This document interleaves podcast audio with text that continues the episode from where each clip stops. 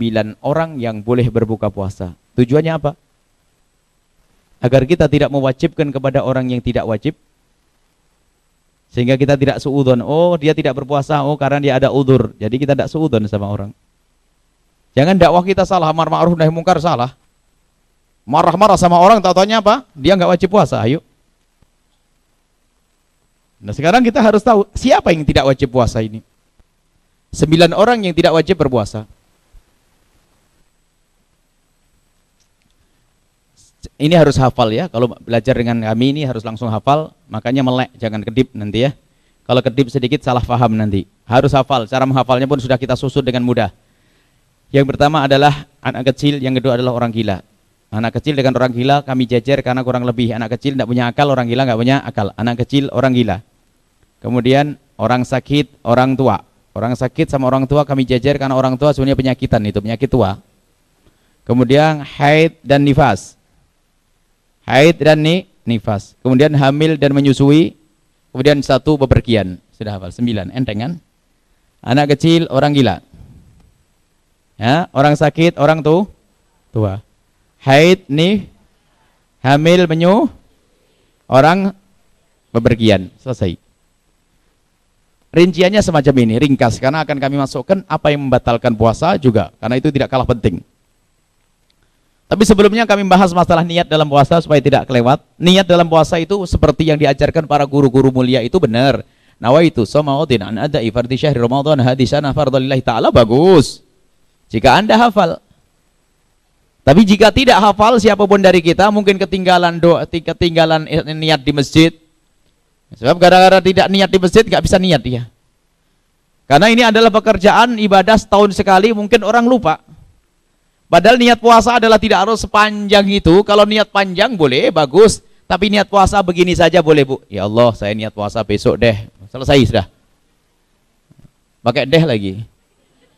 Sana. Yang penting dalam hatimu bermaksud saya niat puasa Ramadan esok hari ya Allah. Sudah sah. Saya niat puasa Ramadan esok hari yang membayar kodok punya utang puasa pun demikian. Ibu-ibu bayar puasa punya utang. Kalau beripet tidak usah nunggu ustadznya di SMS di WA nggak jawab-jawab besok mau puasa nih niatnya puasa kodok nih gimana ustadz? Nggak dibalas-balas. Nunggu balasan repot. Niat ya Allah saya bayar utang besok ya Allah sudah ngerti. Ayo siapa ustadz yang mengatakan tidak sah yang demikian ini? Ya ada. Mau niat aslinya di dalam hati kok intinya. Melintaskan niat saya ingin puasa membayar utang Ramadan esok hari. Saya ngutang batang ngutang puasa Ramadan, bayar utang puasa Ramadan ya Allah besok hari. Puasa, Ramadan pun demikian ya Allah saya puasa Ramadan esok hari selesai. Itu bagi orang yang tidak hafal niat yang panjang itu sudah sah. Ada pun niat panjang itu sunnah lengkap. Somautin nembut lillahi ta'ala itu semuanya adalah sun, sunnah. Selesai. Baik, orang yang tidak wajib berbuka puasa, ia tidak wajib berpuasa. Yang pertama adalah anak kecil, ini sarahnya agak panjang. Anak kecil, anak yang belum balik. Dia tidak wajib puasa. Anak yang sudah balik, anak sudah dewasa, ditandai dengan, kalau anak laki-laki, anak laki-laki ditandai keluar mani di umur 9 tahun. Keluar mani umur 9 tahun. Ya. Jika kalau 9 tahun tidak keluar mani, Sampai ditunggu sampai usia 15 tahun. Jadi untuk laki-laki tandanya dua. Umur 9 tahun keluar mani. Kemudian ditunggu 10 tahun belum keluar mani belum balik. 11, 12, 13 belum balik. Baru umur 15 tahun genap hijriah hitungannya, maka dia disebut sebagai orang ba anak balik. Kalau sudah balik baru punya kewajiban puasa. Bagi seorang anak wanita sama dengan itu semua, cuma ketambahan. Di samping keluar mani usia 9 tahun, keluar darah head usia 9 9 tahun. Kalau tidak keluar mani, tidak keluar darah haid, ditunggu sampai usia 15 tahun. Baru saat itu dianggap sebagai orang dewasa yang wajib baginya untuk berpuasa. Baik. Jadi anak kecil belum wajib puasa, tapi jangan salah. Jangan salah paham sebagian ustadz sekalipun ada salah paham. Mentang-mentang tidak wajib puasa harus kita biarkan. Onda haram, ada perintah. Al-Qur'an Nabi Muhammad memerintahkan, "Muru awlatakum bisolati inda sab'in." Perintahkan anak-anakmu untuk melakukan sholat waktu umur tujuh tahun dan semua ibadah dan keharaman kewajiban dikiaskan dengan sholat. Artinya apa? Ajari anakmu di saat masuk tujuh tahun untuk melakukan sholat. Sholat bagi dia belum wajib, bapaknya wajib ngajari. Kalau bapaknya tidak mengajari, bapaknya dosa. Biarpun sholatnya anak kecil masih gini. Apa-apa anak kecil. Sholatnya anak ke kecil karena memang belum wajib baginya. Biarpun nggak sah ya tetap sah bagi anak kecil dianggap sah saja. Masa anak kecil nggak sah ulangi lagi oh, sampai mati nggak bisa nanti tambahan. Oh namanya anak kecil. Cuman orang tua wajib melatih untuk membiasakan nanti di saat anaknya sudah balik sudah biasa dengan sholat. Bukan saja urusan sholat, kewajiban-kewajiban yang lainnya termasuk melaksanakan puasa. Biarpun anak kecil kita umur 7 tahun belum wajib puasa, tapi kita wajib mengajari anak kita untuk berpuasa. Wajib mengajari anak kita untuk berpuasa. Berpuasa. Bagaimana caranya? Ya ada istilah puasa beduk. Nak. Ada kan puasa beduk? Puasa jam 11 boleh. Untuk mengajari anak-anak kita untuk biar bisa puasa. Dan ibu kalau ngajari anaknya yang serius itu jangan dianggap guyonan itu. Jadi karena dia mau belajar, dedek sahur ya sama mama, ya sama ibu, ya sahur, kasih makan yang enak, susu dan sebagainya. Pagi nggak boleh itu nggak boleh makan. Sampai kapan? Janjinya jam 10. Jam 10, jam 10. Itu setengah jam bagi mereka berarti, oh lamanya mama satu jam lagi ya, muter lagi. Satu jam. Jam, jam 10 disiapin buka. Nanti sahur puasa lagi ya, ya sampai maghrib. Hari pertama jam 10, hari kedua jam 11, hari ketiga jam 12. Bisa itu perlahan demi perlahan. Jadi puasa beduk bagi anak kecil adalah ada untuk mendidik. Tapi bagi bapak-bapak nggak ada loh ya. Ada. Ya ada. Dikasih beduk nanti. Jadi anak kecil itu mendidik. Sampai kapan? Sampai di saat mereka balik sudah terbiasa dengan dengan puasa.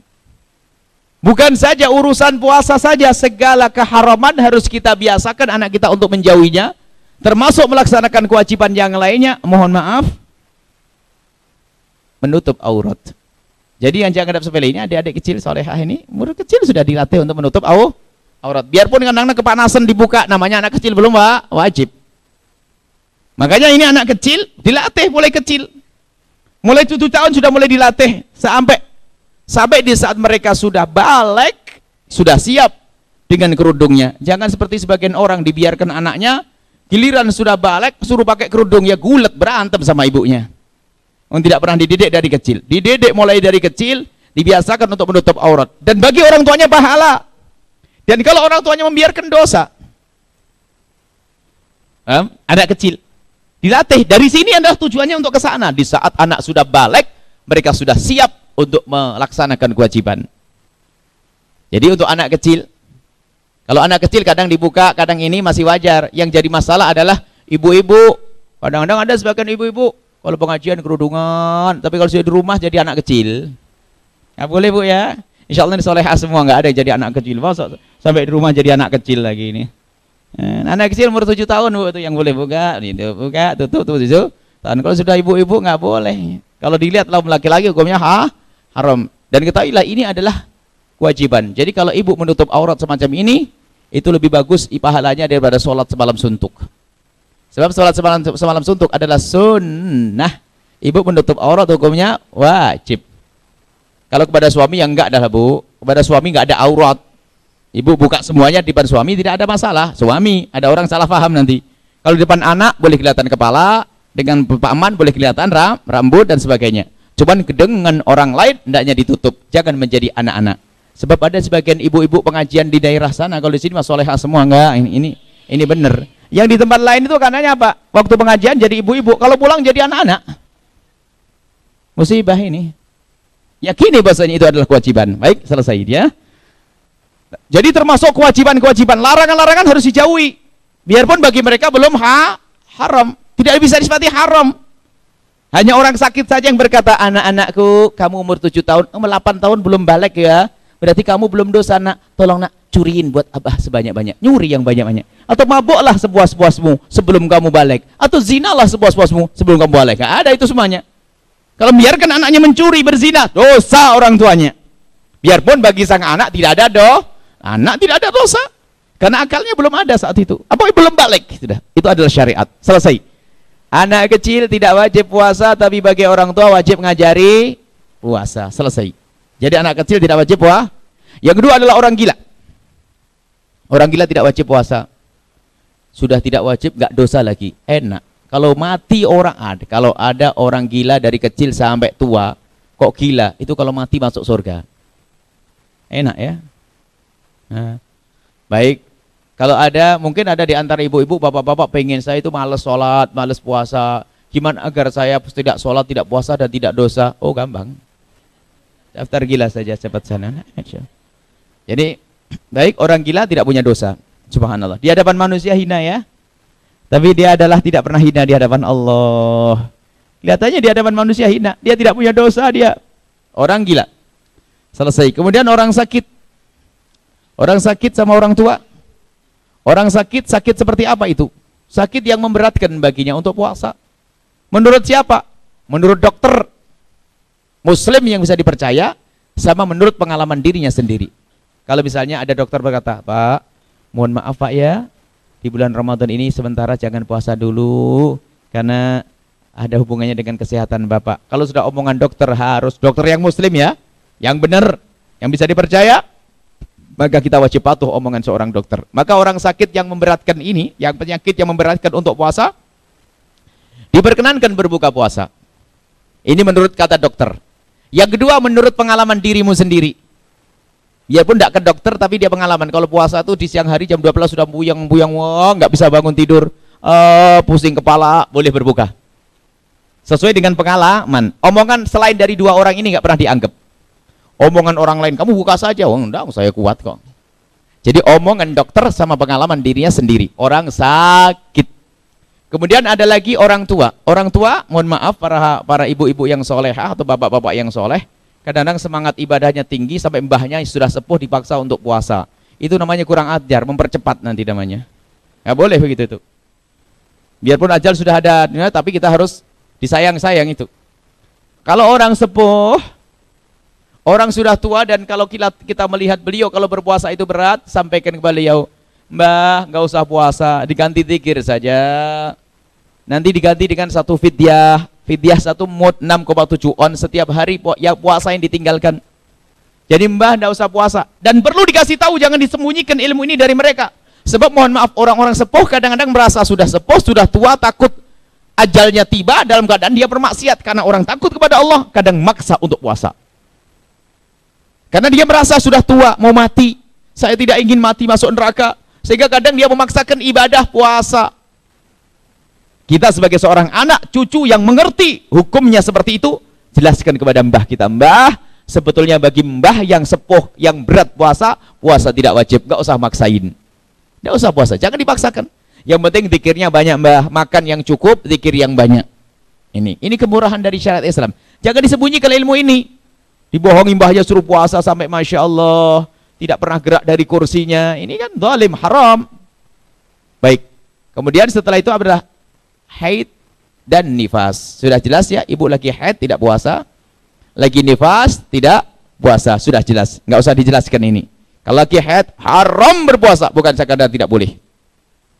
Sama orang sakit kata dokter berbahaya kok puasa jadi haram, ajib.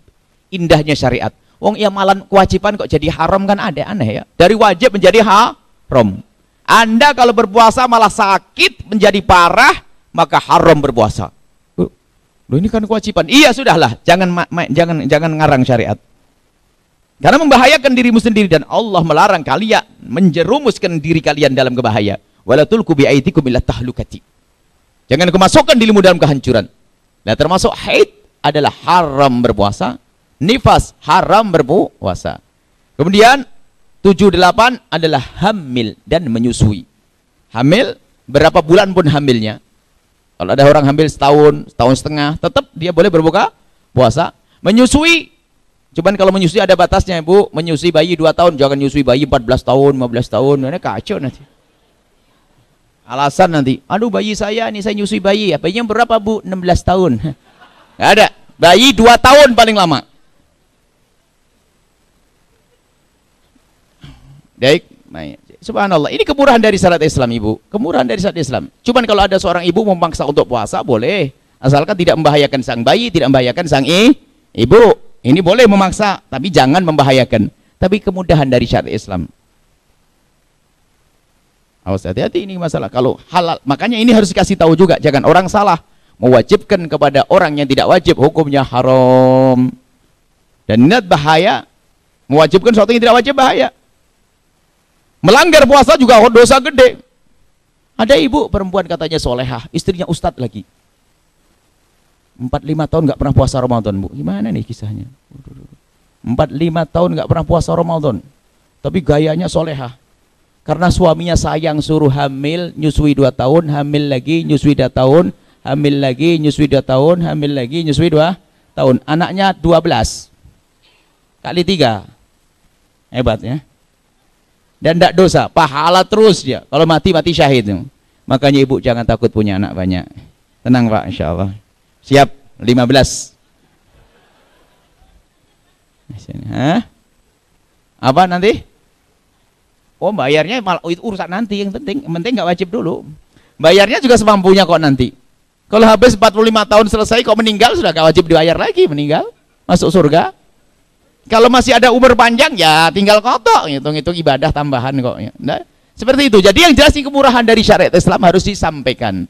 Ya ibu kalau hamil menyusui sama menyusui. Termasuk menyusui ini adalah bukan menyusui bayinya sendiri. Ada bayi yang orang lain yang harus ditolong. Bahkan sebagian lama mengatakan bukan bayinya orang lain pun. Misalnya apa? Ibu punya kambing satu beranak enam, induknya mati. Sebab kalau namanya kambing harus disusui. Ibu susui itu kambing. Nah gara-gara nyusui kambing, laparan, boleh buka puasa. Ayo, uh enak benar syariat Islam ini. Ya. Ya, lihat, lihat, lihat. Kemudahan. Dan ini jangan ditutup-tutupi ini. Ini kebenaran sudah. Jadi ibu kalau hamil boleh berbuka. Cuman kalau ibu kuat, sebaiknya ditahan dulu ya, sebab ngutang memang bayar nanti repot. Masalah membayar ada ilmunya sendiri nanti. Dan tidak dosa orang itu, 45 tahun tadi nggak dosa, karena apa? Mau mau giliran waktunya mau bayar, eh hamil lagi. Giliran bayar, hamil lagi. Itu namanya suami sayang, Bu. Luar biasa itu. Baik, kemudian yang terakhir adalah bepergian. Bepergian tujuannya adalah tidak kurang dari 84 kilometer Tujuannya tidak kurang dari 84 km. Kemudian di samping itu, dia harus sudah keluar dari rumahnya sebelum subuh. Misalnya kalau ibu mau ke Cirebon malam ini, malam ini malam Ramadan misalnya, di Cirebon boleh besok bisa, asalkan di Cirebon tidak lebih dari empat hari, hanya empat hari saja. Buya saya mau tinggal di Cirebon empat hari. Rombongan jamaah Ar-Rahman ke Al-Bahjah, pas di bulan Ramadan. Berangkatnya sebelum subuh maka sampai di sana tinggal ngomong, Buya saya tidak puasa, saya mau sarapan nanti. Karena ibu dalam bepergi. Kalau masalah nggak malu mau urusan ibu tuh. Ini saya cuman masalah bolehnya boleh. Karena ibu dalam bepergi, perjalanannya lebih dari 85, 84 kilo. Kemudian keluarnya adalah apa? Sebelum su subuh. Jadi yang penting subuh itu kita sudah di luar kota. Di luar tempat kita. Kalau subuh sudah di luar tempat kita, maka kita boleh berbuka. Boleh. Mana yang lebih bagus? Ya tentu sesuai dengan kemampuan seseorang. Jika bagimu puasa adalah mudah, maka hendaknya engkau mengutamakan puasa. Tapi kalau puasa bagimu berat, jangan maksakan. Haram malahan. Karena ada pada zaman Nabi orangnya lemah. Orangnya itu lemah. Jadi kalau puasa itu memaksakan diri dalam bepergian puasa, jadi sering pingsan, ngerepoti yang lainnya. Digerumuni orang, Akhirnya Nabi berkata, ngapain orang itu? Ya Rasulullah, dia memaksakan diri untuk puasa. Nabi tidak senang dengan yang demikian. Lalu Nabi berkata, Laisa minal birri as-sawmu fis safari. Dalam bahasa Himyariyah yang alif lam diganti alif mim. Laisa minim birim sawmu fim safari. Tidak ada baiknya bagi orang yang berat berpuasa di perjalanan, eh memaksakan diri ber, berpuasa. Jadi disesuaikan dengan keadaanmu masing-masing. Kalau ke Cirebon saja keberatan, ya terlaluan deh dan tidak malu lah sama Buya minta sarapan bagi. Cuman ya kalau minta bakal saya kasih insya Allah lihat saja. Nah, ini adalah kemudahan dalam syariat Islam tidak boleh ditutup-tutupi. Mungkin ibu bapak punya tamu dari Surabaya tiga hari di sini. Saya mau tiga hari di sini pak. Karena dia tamu tanyakan kepada tamu anda. Bapak pengen puasa atau tidak? Kalau puasa saya bangunin sahur, kalau tidak saya buatin sarapan. Harus begitu. Selesai. Sembilan orang yang boleh berbuka puasa. Sekarang ditanyakan diri anda sendiri. Anda anak kecil, anak gede. Jadi berakal atau tidak? Gila misalnya. Ya. Tidak akal, enggak enggak gila, sehat. Sakit atau tidak? Tidak. Head enggak? Enggak. Hamil enggak? Enggak. Bepergian tidak? Tidak. Berarti wajib puasa. Selesai.